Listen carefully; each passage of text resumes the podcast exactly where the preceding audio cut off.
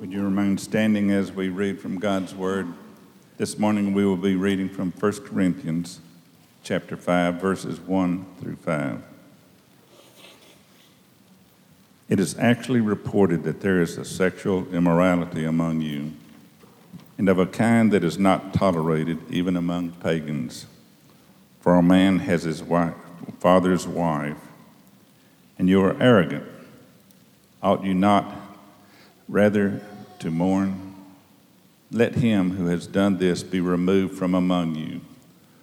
For though absent in body, I am present in spirit, and as if present, I have already pronounced judge on the one who did such a thing. When you are assembled in the name of the Lord Jesus, and my spirit is present with the power of our Lord Jesus, you are to deliver this man to Satan for the destruction of the flesh, so that his spirit may be saved in the day of our Lord. Thank you. You may be seated. Well, thanks, Mike. There's a kind of a cheery text for you this morning. A guy getting handed over to the devil, a guy sleeping with his stepmom. Gross. What are we talking about this morning? Well, we are going to be in First Corinthians chapter five, starting in verse one, and we are going to be talking about the topic of church discipline. So uh, Jeff Ashley actually started us talking about this topic last week when he talked about the process of discipline, that if somebody's in sin, you go to them one-on-one. They don't listen to that, you take some more with you. They don't listen to that, you get the congregation involved. They don't listen to the congregation, you treat them as those outside of the covenant. And so today, we're going to be talking about discipline, but we're primarily going to be talking about that last step, that third step. So when I say church discipline today, I'm typically meaning that last step where the person has to be removed from fellowship, what's traditionally been called excommunication, excommunication. Now, why are we talking about this topic two weekends in a row? It's not because someone's in trouble, all right? So everybody take a big breath. I know it's stormy outside. It's kind of good weather for a church discipline sermon, but everybody take a big breath. Nobody's in trouble. Uh, we're not mad. We're just trying to be proactive, because the Bible commands us multiple times to do church discipline in several different texts. We'll look at one today. We looked at one last week. There are even others. And this is a topic where even if you've been in church your whole life, you might have never seen this done, or you might have seen it done but not done well, or you might have seen it done and done well but not done often. It is something that is very countercultural. Now, not only is it biblical, in the history of Christianity, uh, it's something that's always been done. I'll give you an example even just in Southern Baptist life, since we are a Southern Baptist church. In the eighteen hundreds in Southern states, a lot of Baptist churches would excommunicate up to two percent of their membership per year. Can you imagine having a church of one thousand people and you kick out twenty people per year? Before the time of the Civil War, in Georgia alone, there were forty thousand Southern Baptists who had been excommunicated. So this is something that not only is biblical, this is historical. Catholics have done this, Protestants have done this, evangelicals have done this, Baptists have done this. And so what we want to do is we want to take a topic that's really kind of scary and try to t- try to parse it out and figure out what the, the Bible actually says on this topic. Now, before I give you a little uh, little illustration, I also want to mention one more thing. If you're someone in here who struggles with sin, so you do love Christ, you do want to follow Christ, and sometimes you fail and sometimes you fall, we are here to fight alongside you. The kind of thing we're talking about today is for someone who's in unrepentant sin. So don't take some struggle you've had this week and now think, great, now I'm going to get kicked out of a church or something like that. Unrepentance is the issue that we're dealing with today. Not just I'm a Christian and I struggle. If you're a Christian and you struggle with sin, you know what that's called? Being a Christian, all right? So that's all of us. So with that in mind, I want to tell you a little story. There was a time in my life where I was in college, and three bad things, pretty bad things, happened to me in a row within a span of a few weeks. So the first was my apartment got broken into. So I came home from work, and then my door, someone had taken a crowbar and pried open my door and went in and like stole all of our electronics. So they stole my laptop, they stole our D V D player. By the way, I know a D V D player today costs like thirteen cents, but back then it was worth a little bit more. And so they stole all of our electronics, and it was just a terrible experience. If you've ever been robbed or someone has burglarized your home or something, it's a very violating kind of experience. And so uh, two weeks went by, and then it happened a second time. I got home, both times the doors were locked, they broke through with a crow, uh, uh, you know, pry bar, crowbar, they pried open the door, and they got uh, all of our stuff. So we had just replaced our stuff, and then they stole it again, okay? And then a few weeks after that, I lost a snake in my apartment. Now let me tell you how we got there. I had a boss that had three sons, okay? And instead of having normal, non-demonic pets like a dog, he had two pet pythons, okay? He had two pet pythons. Those are the ones that squeeze things to kill them. Okay? So he has two pet pythons. Each python cost fifteen hundred dollars. So he's invested three thousand dollars into this, these evil pets, and he and his family were going out of town. And he said, Zach, my family and I are going out of town. I need you to watch these snakes for me. Would you mind doing that? And I'm like, yes, I would mind. They're snakes. They're going to try to tempt me or try to get me to eat forbidden fruit or something. I don't want to deal with these snakes. And so he's like, well, you've got to because I'm your boss. And I was like, okay. So I come home with this glass cage of snakes to my apartment. And I set it down on the table. I try to stay away from them. I don't like snakes, by the way. All right? I don't know how many people in here do, but I don't. And so uh, I go to bed. I wake up the next morning, and I'm eating a bowl of cereal, and I walk over to look at the snakes. And I see that there's only one in the cage. So I'm like, hmm, did one eat the other one? Are they just curled up together? Sometimes snakes do that.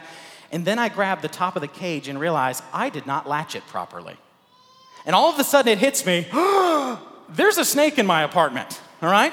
And not only could this thing kill me, it's, it's pretty small, it probably wouldn't have killed me. Not only is it terrifying, but if I lose it or it dies or it gets out, I'm out fifteen hundred dollars. So this is a lose-lose situation. So I call a bunch of friends of mine and I say, hey, you guys want to come help me find a snake in my apartment? And they're like, no.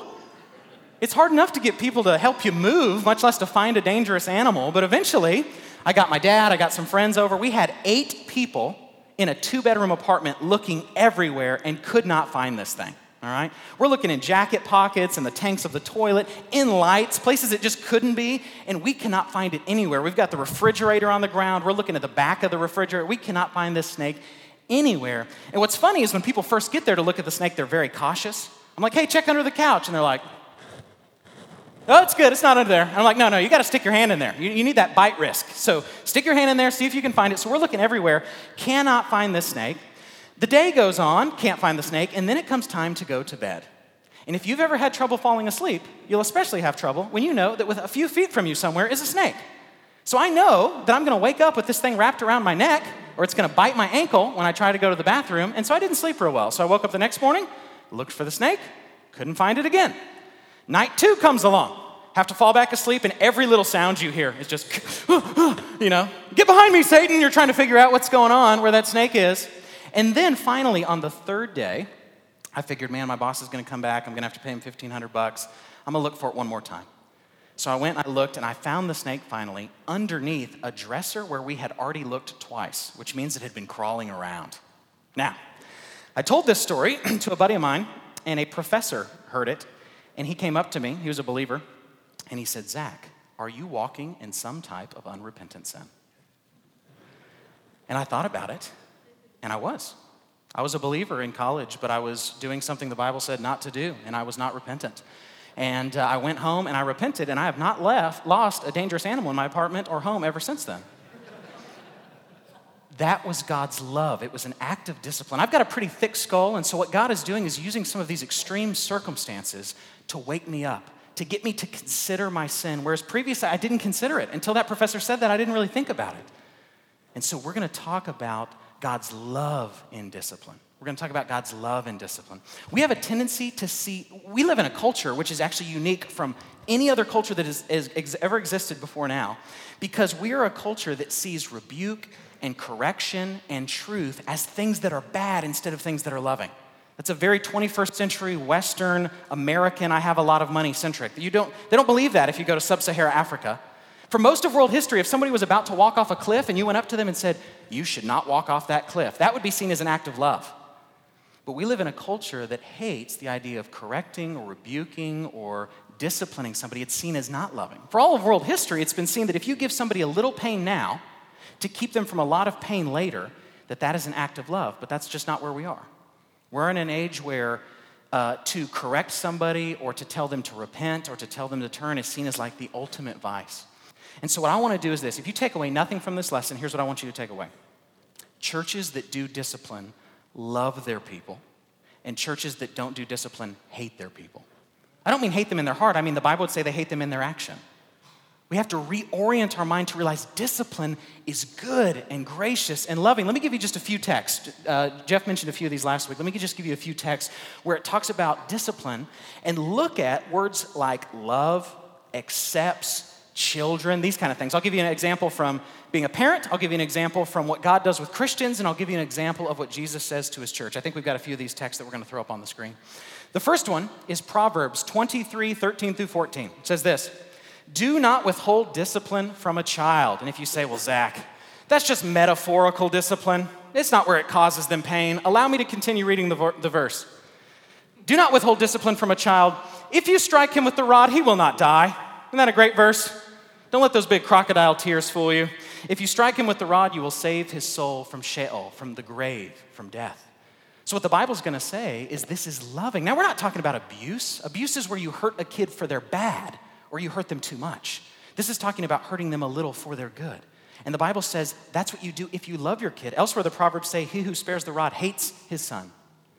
God does this with us. Hebrews twelve six. For the Lord disciplines the one he loves and chastises every son whom he receives. Literally in Greek, that's the word for scourging.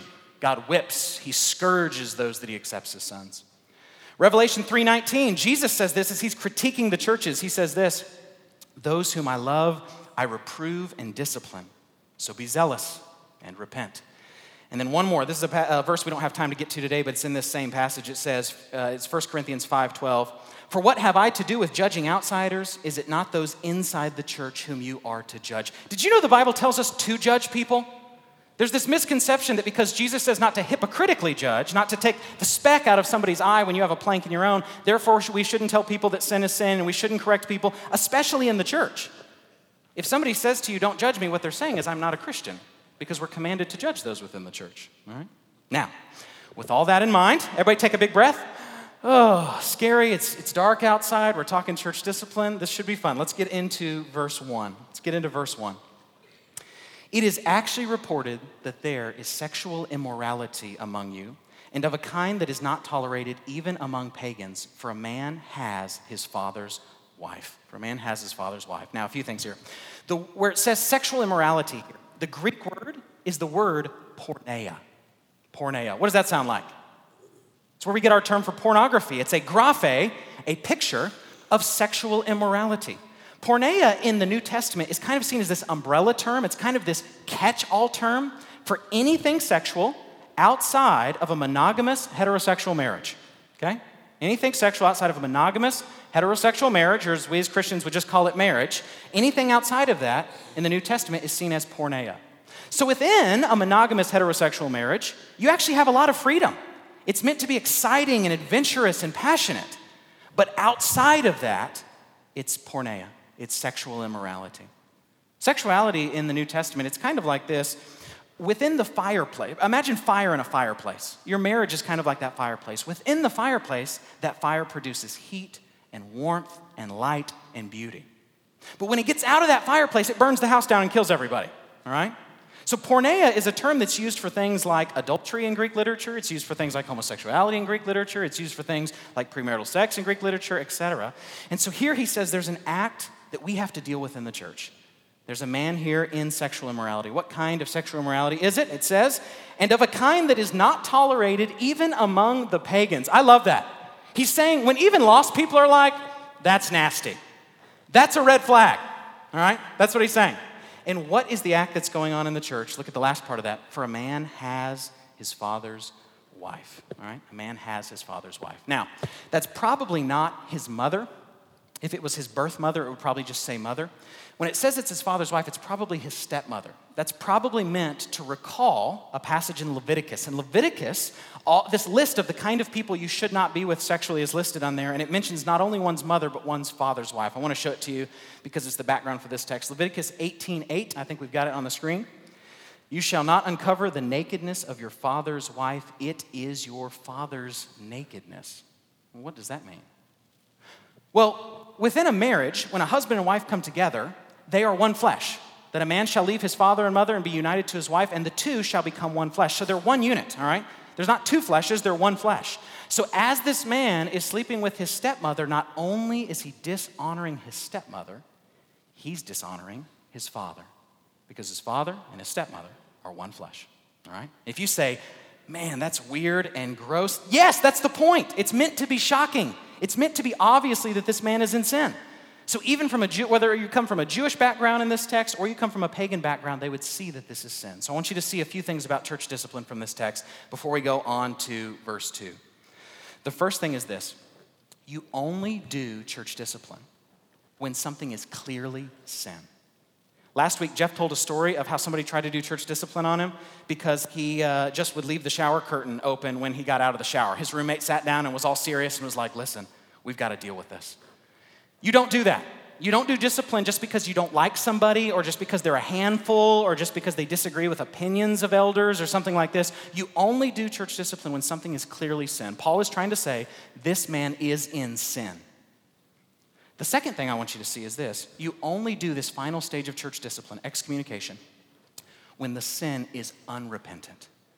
When it's unrepentant. In the text, when it says that a man has his father's wife, in Greek, that verb, echein, to have, it's, it's continual in Greek. This is not a one-time deal. This is not a man who sins and is weeping and is repentant and wants to love and follow Jesus. This is a man who is continually doing this. This is a man who's in unrepentance. Really, the thing that gets someone kicked out of a church is not any in, any individual particular sin. It's unrepentance. It's unrepentance. It's a heart that says, I love my sin more than Jesus. I'll give you a little story. Uh, I was, uh, there was a guy one time uh, at a church where I was at, and uh, he was filing for divorce against his wife. He didn't have biblical grounds. There wasn't infidelity or any of that kind of stuff. He was filing divorce against his wife. And so I sat down with them as a couple and just said, listen, would you take divorce off the table? We're going to get you some counseling. We're going to get you in a community group. We're going to help you. We're going to love you. We're going to walk through this process with you because Jesus can save your marriage. Would you at least take divorce off the table? And he said, sure, I'll take it off the table. I was like, great, great. Find out a few weeks later, not only has he continued pursuing the divorce, that he has a mistress and he took all his family's money and his kids didn't have food and his wife couldn't buy new tires and her tires were balding. That's how I found out. She called me and she's like, does the church have any money to help me? I don't have any tires and my kids don't have any food. And so I called this guy and I set up a meeting over lunch, which by the way, I should have just met him in my office. It made it really awkward to try to rebuke him over lunch. So we sat down at lunch and I said, hey man, tell me what's going on. You said you'd take divorce off the table. We want to help you. And he looked me right in the eye and he said, I know this is sinful. I know it's not what the Bible teaches. I know it goes against the teaching of the church, but I don't care. I'm not going to stay in my marriage. Now that makes lunch really awkward. What do you do at that point? All right, man, you want some of my fries? Okay. I mean, there was nothing else to talk about. And so I looked him right in the eye and I said, do you understand what it means if we do church discipline? We're not just being mean as a church. We're not just kicking you out of the church. We're saying there's a problem between you and God. And he said, no, well, Jesus will forgive me. And so I looked him right in his eye and I said, no, he won't. Jesus only forgives Christians. He only forgives those who are repentant. Now, don't freak out yet. Let me explain my answer, okay? He said, what do you mean he won't forgive me? You've got other people in your church who've been divorced and committed adultery. And I said, oh, yeah, yeah, yeah, yeah. He's going to forgive them. He's just not going to forgive you. They're repentant. They're Christians. They didn't just sit down over lunch and look me in the eye and say, I don't care what the Bible says. I love my sin more than Jesus and I won't repent. Now, let me put that story on pause in case you're freaking out. If you've gone through a divorce or adultery, there's mercy in Christ. If you know Christ, you're forgiven. What I'm trying to do with this guy is I'm trying to shake him up and let him know, I don't think you're a Christian. I don't think you're regenerate. Yes, Jesus can forgive any sin, but he does so for those that know him, and I don't think that you know him. That's what I was trying to do. And he was removed from the church. It's unrepentant, hard-hearted, continual sin. And so he was removed. So he was removed, okay? Now, verse two. Look at verse two. And you are arrogant. Ought you not rather to mourn? Everybody look at me. This is important. First Corinthians five is not primarily written to rebuke a guy in sin. It's primarily written to rebuke a church that fails to deal, deal with it. First Corinthians five is not primarily written to rebuke a guy in sin, although it does that. It's primarily written to rebuke a church that doesn't deal with it. So what the church in Corinth is doing is they're saying, look how spiritual we are. Look how enlightened we are. We know that someone can be a Christian and they can still sleep around. It doesn't really matter. And Paul says, you are out of your mind. By the way, can that ever happen today? Where a church thinks that it's really spiritual and really progressive and really tolerant because it doesn't judge people and doesn't call people to repentance and, and seems to ex- display the love of Jesus despite the way that that's not how Jesus loved people? Can that ever happen in a church today? It happened two thousand years ago. It happens today. It's the same thing.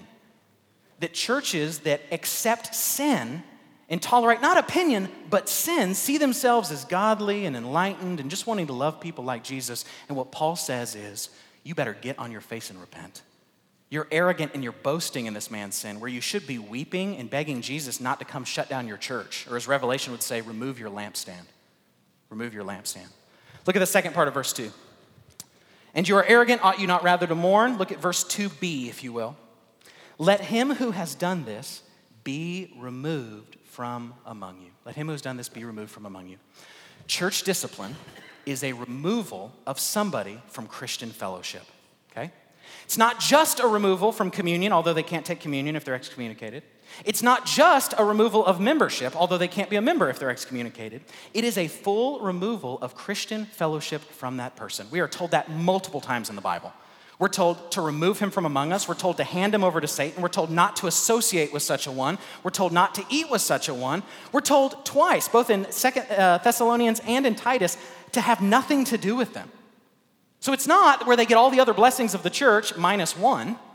It's that they are what trad- traditionally in church history has been called under the ban, that we remove Christian fellowship from them because we no longer can wave the Jesus flag over them because their sin seems to be something they love more than Jesus. Continual, hard-hearted, unrepentant sin. And in this text, it's a full removal of fellowship. Look in verse three. For though absent in body, I am present in spirit, and as if present, I have already pronounced judgment on the one who did such a thing. When you are assembled in the name of the Lord Jesus, and my spirit is present with the power of our Lord Jesus, you are to deliver this man to Satan for the destruction of his flesh, so that his spirit may be saved on the day of the Lord. Oh, man, this is a good kind of pre-Easter sermon, just to get you really, really happy, get you feeling good about yourself. What is going on in this text? I want you to see a few things about church discipline. I want you to see that it is a church-wide thing. It's a church-wide thing. What some churches do is the leadership of the church kicks somebody out, and then they just tell people about it later. In this text, look in verse four, it's when you're gathered. It's when the congregation is together. It's when you're assembled. Matthew eighteen says the same thing, that if they don't listen when you bring two or three with you, tell it to the congregation, the assembly, the ecclesia. Church discipline is something a whole church has to do. Because if just leaders kick somebody out, guess what? Everyone else will still fellowship with them. So what you have to do is the congregation as a whole has to say, we love you enough to call you to account. We love you enough to make you choose between Jesus and your sin. So I want you to see that it is a church-wide thing. It's a congregation-wide thing. Also, look at verse four again. I want to read it.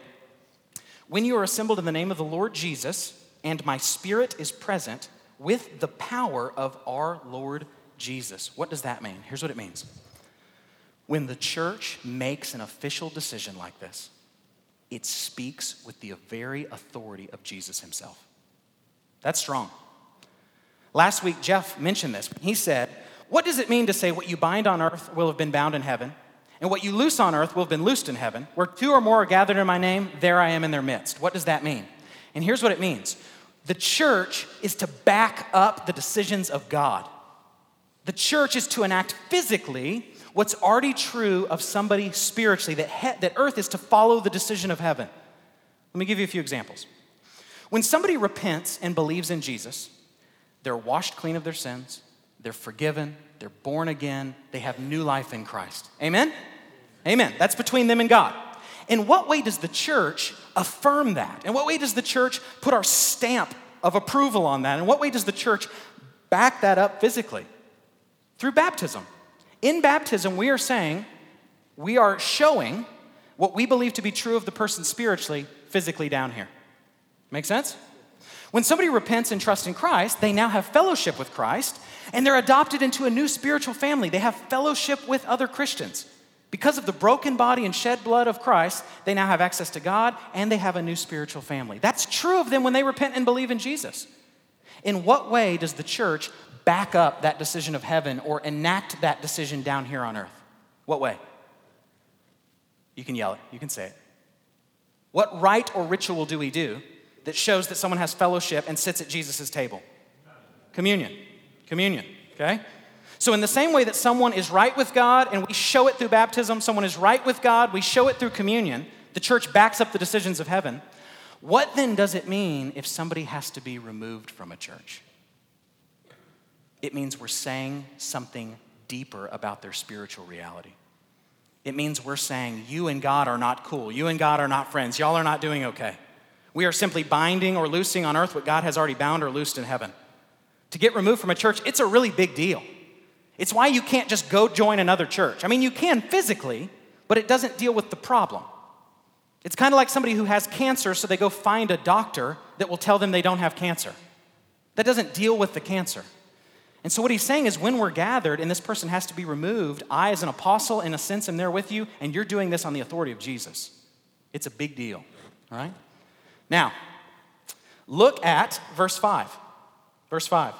You are to deliver this man to Satan for the destruction of his flesh so that his spirit may be saved on the day of the Lord. We'll talk about this in just a second. What is the purpose, according to verse five, of church discipline? Is it to be mean? Is it to be hypocritically judgmental? Is it to do any of that? Look at the end of verse five. This is huge. You have to see this. So his soul might be saved on the day of the Lord. So that his spirit might be saved on the day of the Lord. The purpose of discipline is not just to be mean or punitive. The purpose of discipline is restorative. It's, you have to see the love of God in this. The whole reason God is doing this is because he cares for that person. He cares for the purity of his church. He cares for his own glory, but he also cares for that person being removed. He's doing this to wake them up, to wake them up. And by the way, do you do discipline on believers or non-believers? Here's the answer. You don't have to know. If someone proclaims to be a Christian and they're walking in sin, you do church discipline. I've heard people say you should only do discipline if you're one hundred percent sure that person's lost. Paul seems to think he's a believer, and by handing him over to Satan, he'll actually repent and be saved. You don't have to know that person's spiritual state. In fact, part of how they respond to discipline will show you what they are. But if they're claiming to be a Christian and they're walking in unrepentant sin, and you've gone to them and you've gone to them and you've gone to them and they won't listen, eventually they are removed. And listen, the reason is loving. The reason is to save them from hell. That's the point. I'll tell you a little story.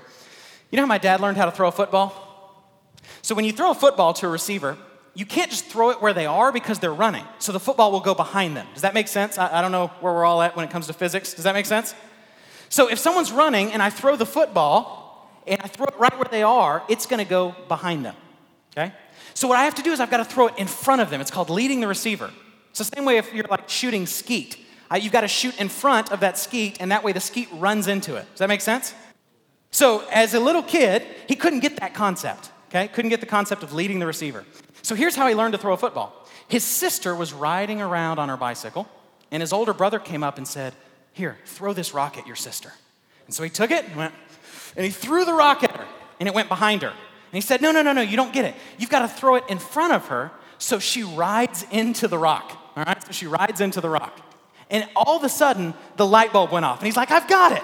And he throws it, and she's like, ching, ching, ching, ching. She gets hit by that rock, all right?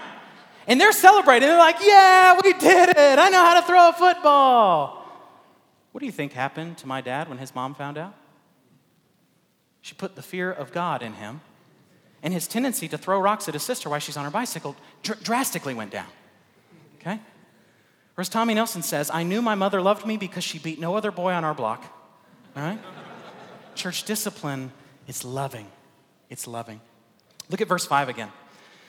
You are to deliver this man to Satan for the destruction of his flesh so that his spirit may be saved on the day of the Lord. What does that mean to hand someone over to Satan? Well, here's a way to think about it. The devil hates you. By the way, if you don't know that, he hates you. He hates you because God loves you. The devil hates what God loves. You're made in the image of God. He hates God. He hates you, all right? His job is to condemn you. He comes to steal, steal, kill, and destroy. He wants to, you know, bring disunity. He wants to bring condemnation. He hates you, all right? He hates you. Now, he's stronger than you, all right? He's stronger than you. So that's kind of scary. Jesus, at one point talking to Peter, says, Peter, the devil has asked to sift you like wheat, but I have prayed for you. The devil wants to shred you to pieces. But within the church, there's a level of spiritual protection. Within the church, there's like spiritual armor. Why? Because there's means of grace within the church. There's the preaching of the word where you can hear God's word. There's prayer. There's communion where you are encountering Jesus in a special way as you remember his broken body and shed blood. There are things like community groups where you can confess your sins and have fellowship. So to hand someone over to Satan means you remove those means of grace and you've put them out on Satan's territory. It means that when they're not part of the church, they're out on Satan's turf, which is scary. If they really are Christians, it will drive them nuts being away from the teaching of the word and prayer and fellowship and communion and all these good things in the church. To hand them over to Satan is to say, put them out in Satan's turf. Put them out in Satan's turf. Why? For the destruction of his flesh. For the destruction of the flesh. What does that mean? A lot of times when the Apostle Paul uses the word flesh, sometimes the word flesh just means body, so the word became flesh. But when the Apostle Paul uses it a lot of times, the word flesh, sarx, a lot of times means that sinful part of you. That sinful part of you. Spirit versus flesh doesn't just mean like non-material versus material part of you. It means the redeemed way you should be walking versus the old man. And so I think what Paul is saying here is this. This person's in sin, remove them, put them out in Satan's turf so that they might repent for the destruction of their sin. Now, let me say something really weird and scary that sounds like it's from the Middle Ages, but it's actually good and biblical. Can sometimes God kill somebody in sin and take them home so that they don't continue down a path of unrighteousness? Yes. In First Corinthians, where they're abusing communion, Paul says that's why some of you are sick and some of you have died. In the book of Acts, there's Ananias and Sapphira who lied to the Holy Spirit, so God kills them. This is a thing God can do. There's actually a uh, professor up at a uh, seminary in Canada, and he tells a story, true story, where he took a pastorate up there, and uh, from the outside, the, the church looked really clean and healthy. And when he got inside the church, he learned that there was all kinds of unrepentant sin, false doctrine, people sleeping around, even in leadership, and all these kind of things. And he didn't know what to do. So he just started praying that God would purify his church. And all of a sudden, he started doing funerals. He did thirty-four funerals in three months at that church, a lot of whom were the people that were in senior leadership there.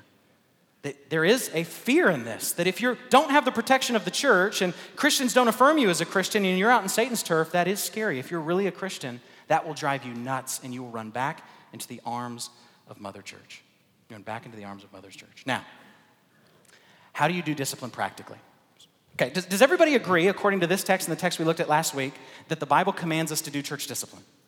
Everybody? Okay, amen, good. If you don't, come chat with us. Come find a staff member, find an elder. We'd love to chat with you about this if, if you're still uh, uncomfortable with this. The Bible clearly teaches it. What does it look like practically? What would it look like here at Parkway? We've had to do this several times in the past, all right? We've had to remove people from fellowship. What does that look like? Here's what it would look like, okay? Step one, let, let's, I'm gonna build a scenario for us. So let's say there's a guy who's cheating on his wife, okay? I'm just gonna call him Ted. If your name is Ted, this is not directed to you, all right? I just had to pick a random name, all right? So there's Ted, he's in the church, and let's say he's cheating on his wife. When somebody finds out about that, before they do anything else, they go talk to him. Right? According to Matthew eighteen, we go to that person one-on-one. So what you would do if you knew Ted is you would sit down and you would say, hey, man, I know this is awkward. I, I have struggles in my own life. I'm not here to be mean. I'm not here to throw stones. But it looks like I see some sin in your life. Tell me what's going on. Tell me what's going on. Now, if Ted repents in that moment, the process is over. ninety-eight percent probably of church discipline doesn't really get past step one, to be honest with you. Most church discipline, as far as this whole process that Jeff talked about last week, and if you didn't listen to that, please go online and listen to it. Most of that process will stop at step one. Someone's in sin, they get rebuked, they repent.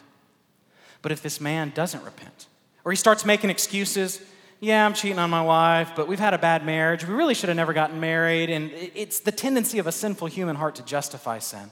If he starts doing that, you then take some more people with you, and you have a little intervention, and you sit down again, and you say, Ted, I know this is awkward. We don't want to be here. This is weird. This is difficult.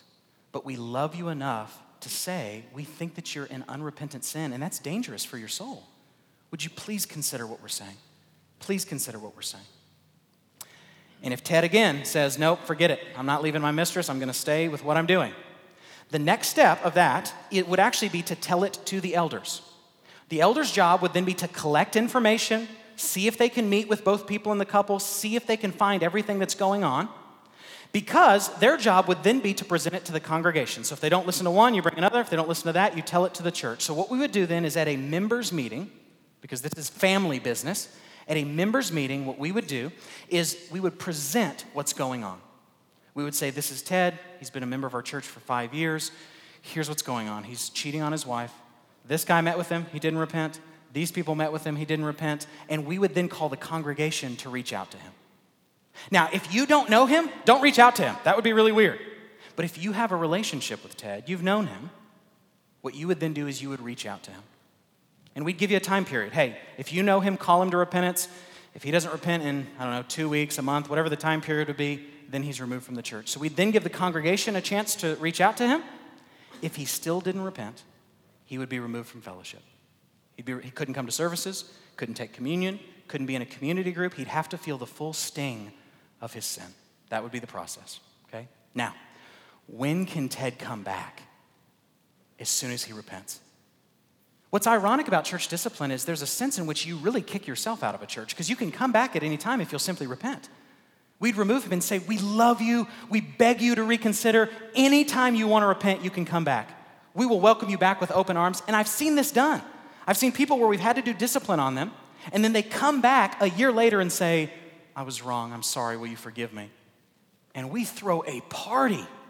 And we slaughter the fattened calf because the prodigal has returned. And we weep and we pray. And it is awesome because that person has been loved enough to discipline them so that they would come back and repent, which they wouldn't have done had we not disciplined them.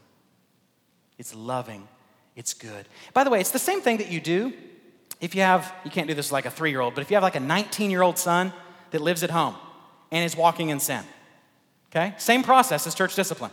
So let's say you've got, a, I don't, I, I'm just picking an age, nineteen-year-old son. He's living in your home, and he's sleeping around, and he's doing drugs. What you do is you sit down with him, and you say, son, we love you. We want you to be a part of this household. But if you're going to be a part of this household, you got to follow the rules. You can't be sleeping around. You can't be doing drugs. That's option A. Option B is you can leave, and you can pursue your sin as much as you want. You can pursue your sin as much as you want, but you don't have the blessings of the house. You have to pick. Do you want the blessings of the house and no sin? Or do you want your sin and no blessings of the house? But I want option C. I want to stay at the house and be enabled so I can keep walking in my sin. I know you want that option. I can't give you that option because that's not loving. That's called enablement. So here are your two options. And if your son says, okay, I'll stay and I won't do those things, great. Great, you haven't enabled him. If he says, forget you, that's so mean, that's so judgmental, and he leaves, he leaves, or you kick him out, and he chases his sin. But Zach, what if he gets kicked out and he goes further into sin? He's already in sin, and you're enabling him by having him in your home. But Zach, what if he goes to prison? I'm not trying to keep him out of prison. I'm trying to keep him out of hell. Some people have to have life hit them hard enough to where they realize, I'm tired of eating the pods given to the pigs, and I'm going to return to my father's house. Now, if he comes back six months later and says, I, I don't have any money, I got kicked out of my apartment. Can I please stay with you? You say, are you willing to repent? Yes. If so, you're welcome here. You're welcome here. You kick yourself out. What we do is we make people, whether they're kids, people at the church, you can do this with a lot of relationships. You make them choose between Jesus and the blessings that come along with him or their sin, but they cannot have both. They cannot have both. All right? Okay, now. I want to end by mentioning a few things to you. I want to end by mentioning a few things to you. Number one, nobody's mad here, all right? The, the elders and staff love you. I've actually, I'm not an elder. I've gotten to sit in some elders' meetings, and guys, if you knew how much they love you, if you knew how much they weep for you and pray for you and think through things of what's best for you, oh man, it would be so encouraging. Okay, so we're doing this proactively. It's hard to do discipline if, if in the future we need to do this process if the congregation hasn't been taught on it. That's why we're teaching on it. Number two, we have to reorient our minds to know that rebuke is good and loving. Rebuke is good and loving. Here's actually what I'll do sometimes jokingly to people. I'll go to them and I'll say, hey, Proverbs says that a wise person accepts rebuke and a fool spurns it. I'm about to rebuke you. What would you like to do? And I just kind of set them up for a failure right there, all right? And so, but we've got to reorient our minds to know that rebuke is loving. Rebuke is good. Discipline is good. And then lastly, I want to end with this. Nothing I have just said has anything to do with lost people. Has anything to do with lost people, okay? I want to show you a passage. We're going to throw it up on the screen. This is the end of the chapter that we're not able to get to today, but I want to, I want to mention it briefly. Verses nine through eleven here of First Corinthians five. It says this, I wrote to you in my letter not to associate with sexually immoral people. Now look at verse ten. Underline it, put a star by it, all right? Not at all meaning the sexually immoral of this world, or the greedy and swindlers or idolaters, since then you would need to go out of the world.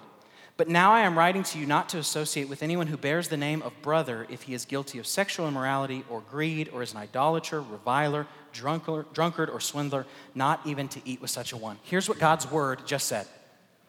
Stay away from people in sin, but not lost people. Stay away from those in the church that claim to be Christians that are in unrepentant sin. I think, by and large, the evangelical church has done the opposite of this. I think we tolerate sin in our midst for those that claim to be Christians, but when it comes to lost people, we stiff-arm them. We stay away from them. So let me rephrase this a different way. I want you to have a ton of lost friends. I want you to have a ton of lost friends. If all your friends are Christians, I want you to not do that, and instead I want you to go find some lost friends. I want you to be around the swindlers, the sexually immoral, the idolaters of the world, because you know why? Jesus loves them, and they need to meet Jesus. I want you to hang out with them all the time. Who I want you to remove fellowship from is someone that claims to be a Christian and is in hard-hearted, unrepentant, I love sin more than I love Jesus kind of sin. That's what I want. Let me say it another way. We have to be careful in the church that we don't create an us versus them mentality. You see that a lot in churches. Our enemies are not flesh and blood. Our enemies are demons. They're powers and principalities. So whatever group you don't like, that's the group I want you to hang out with. You know why? So they might meet Jesus. But Zach, what if their sin corrupts me? What if you corrupt them with the gospel? That would be great. So whatever groups you don't like, whether it's liberals or conservatives, whether it's Muslims, people in the L G B T community, transgender people, whatever it is, those are the people I don't want you having an us versus them mentality. Those are the people I want you hanging out with and showing them the love of Christ that they might bow the knee and love Jesus too. This text, everything I said is not about lost people. When I say purifying the church or kicking someone out in sin, I never mean someone who's not a Christian and would profess that. I'm meaning of those who claim to be Christians. That's what we do. There's not two kinds of people in the world, lost people and saved people. There's actually three kinds. There's lost people, saved people, and so-called brothers. Goats, sheep, and wolves in sheep's clothing. And we treat those different gr- groups of people differently. We treat them differently. Let's pray as the men come forward to serve communion.